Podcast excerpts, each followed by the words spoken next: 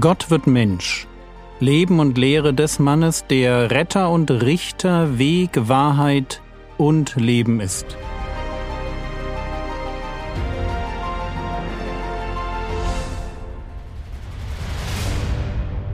Episode 41 Augustus und Quirinius Als wir uns zuletzt mit den Ereignissen rund um Jesu Geburt beschäftigt haben, waren wir im Matthäusevangelium bei Josef stehen geblieben.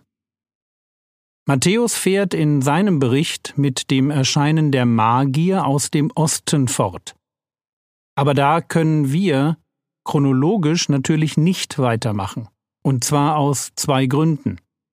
Zum einen fehlt die Geburt. Zum anderen kommen die Magier zu einer Zeit, da Josef und Maria in einem Haus in Bethlehem wohnen.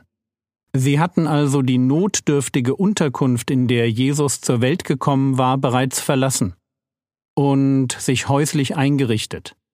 Es kann gut sein, dass die Magier kamen, als Jesus bereits krabbeln konnte oder gerade anfing, die ersten Worte zu sprechen. Und weil Matthäus in seiner Geschichte springt, springen auch wir, nämlich mitten ins Lukasevangelium. Lukas Kapitel 2, die Verse 1 bis 6. Es geschah aber in jenen Tagen, dass eine Verordnung vom Kaiser Augustus ausging, den ganzen Erdkreis einzuschreiben. Diese Verordnung geschah als erste, als Quirinius Statthalter von Syrien war. Und alle gingen hin, um sich einschreiben zu lassen, ein jeder in seine Vaterstadt. Es ging aber auch Josef von Galiläa aus der Stadt Nazareth hinauf nach Judäa in die Stadt Davids, die Bethlehem heißt, weil er aus dem Haus und Geschlecht Davids war, um sich einschreiben zu lassen mit Maria, seiner Verlobten, die schwanger war. Und es geschah, als sie dort waren, wurden ihre Tage erfüllt, dass sie gebären sollte. Und sie gebar ihren erstgeborenen Sohn und wickelte ihn in Windeln und legte ihn in eine Krippe, weil in der Herberge kein Raum für sie war. Fangen wir vorne an. Dieser Text ist kein Märchen und kein Mythos, sondern ein Geschichtstext. Es ist immer mal wieder wichtig, dass wir uns das vor Augen halten.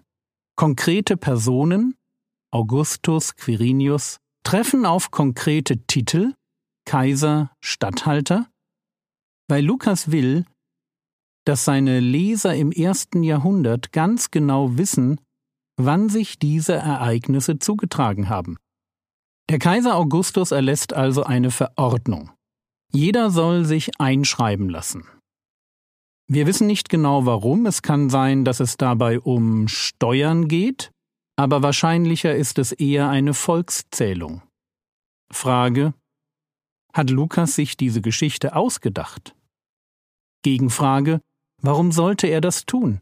Ich meine, warum sollte er sich eine solche Geschichte ausdenken und sie mit historischen Bezügen schmücken, wenn die Gefahr bestand, dass zur Zeit ihrer Abfassung noch Menschen lebten, die alt genug waren, um seine Darstellung als Lüge zu entlarven. Und noch etwas spricht recht stark für die Echtheit dieser Darstellung. Kaiser Augustus liebte Zahlen. Leute zählen war wirklich sein Ding zu sehen, wie das römische Reich unter seiner Führung blühte und damit zeigen, was für ein toller Kaiser er war. Ja, genau das war Augustus. Er war übrigens auch der Erste, der das Konzept Volkszählung auf die Provinzen des römischen Reiches ausdehnte. Wenn Lukas also schreibt, dass eine Verordnung vom Kaiser Augustus ausging, den ganzen Erdkreis einzuschreiben, dann ist das genau das, was man von diesem Kaiser erwarten würde. Etwas problematischer zu verstehen ist Vers 2. Lukas 2, Vers 2 Diese Einschreibung geschah als erste, als Quirinius Statthalter von Syrien war. Problematisch ist diese Formulierung, weil Quirinius, soweit wir wissen, erst sechs nach Christus der Statthalter der Provinz Syrien geworden ist. Und das passt dann irgendwie nicht dazu, dass Jesus geboren wurde, als Herodes der Große noch lebte, und der starb vier vor Christus. Wie löst man das Problem, dass Lukas die Einschreibung auf die Zeit von Quirinius datiert, Jesus aber mindestens zehn Jahre früher geboren sein muss? Ich mache es einfach und gebe euch im Skript noch einen Link zu der ausführlicheren Betrachtung, wenn ihr mehr wissen wollt. Aber die einfache Antwort ist die. Im Original wirkt der griechische Satz, den Lukas geschrieben hat, etwas ungelenk weshalb man ihn ganz unterschiedlich übersetzen kann. Man kann ihn so übersetzen, wie es in meiner Elberfelder Bibel steht. Also man kann übersetzen, diese Einschreibung geschah als erste. Ich kann aber auch anders übersetzen. Man könnte übersetzen, diese Einschreibung fand vor derjenigen statt, die vorgenommen wurde, als Quirinius Statthalter von Syrien war. Beide Übersetzungen sind möglich. Sie geschah als erste oder sie fand vor derjenigen statt.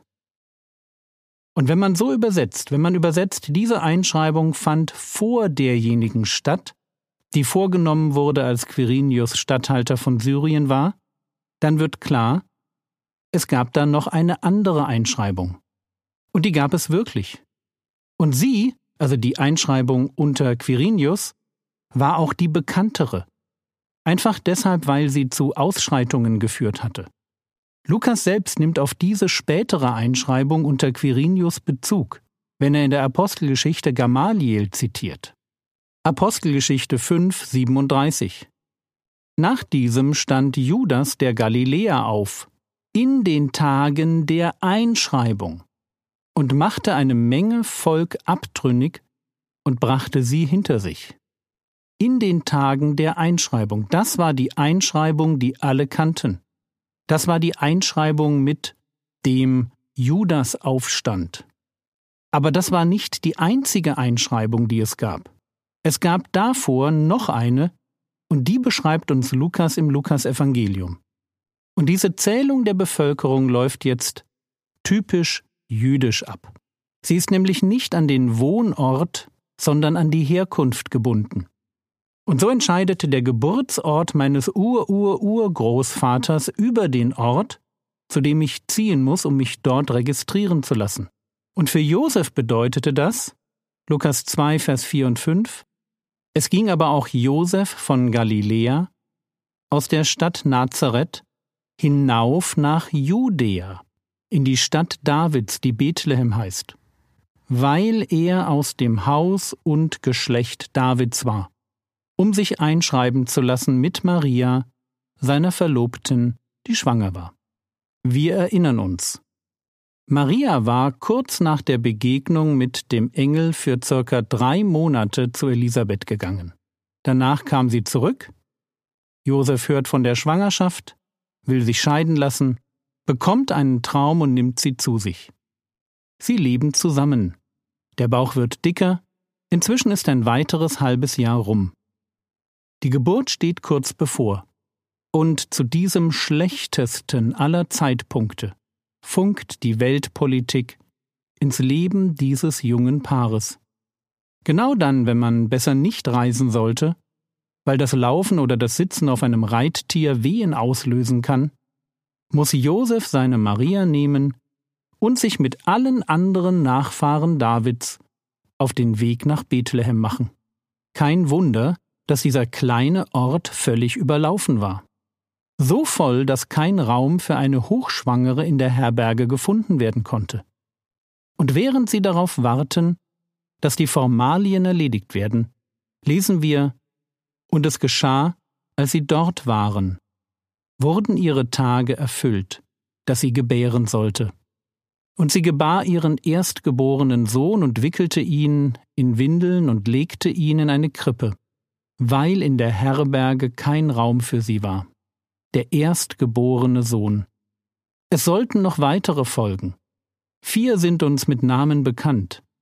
In Matthäus 13, Vers 55 lesen wir von Jakobus, Josef, Simon und Judas. Aber wie grotesk ist diese Situation? Gott wird Mensch. Der Schöpfer des Universums betritt seine Schöpfung und es ist kein Platz für ihn da, außer in einer Krippe? Und eine Krippe, das ist ein Futtertrog. Gott liegt in einem Stall. Was für ein Wahnsinn. Und was für ein Bild. Aber davon morgen mehr. Was könntest du jetzt tun?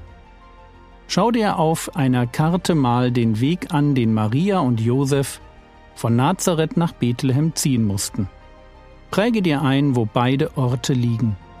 Das war's für heute. Wenn dir mein Podcast gefällt, dann erzähl heute doch jemandem davon. Der Herr segne dich, erfahre seine Gnade und lebe in seinem Frieden. Amen.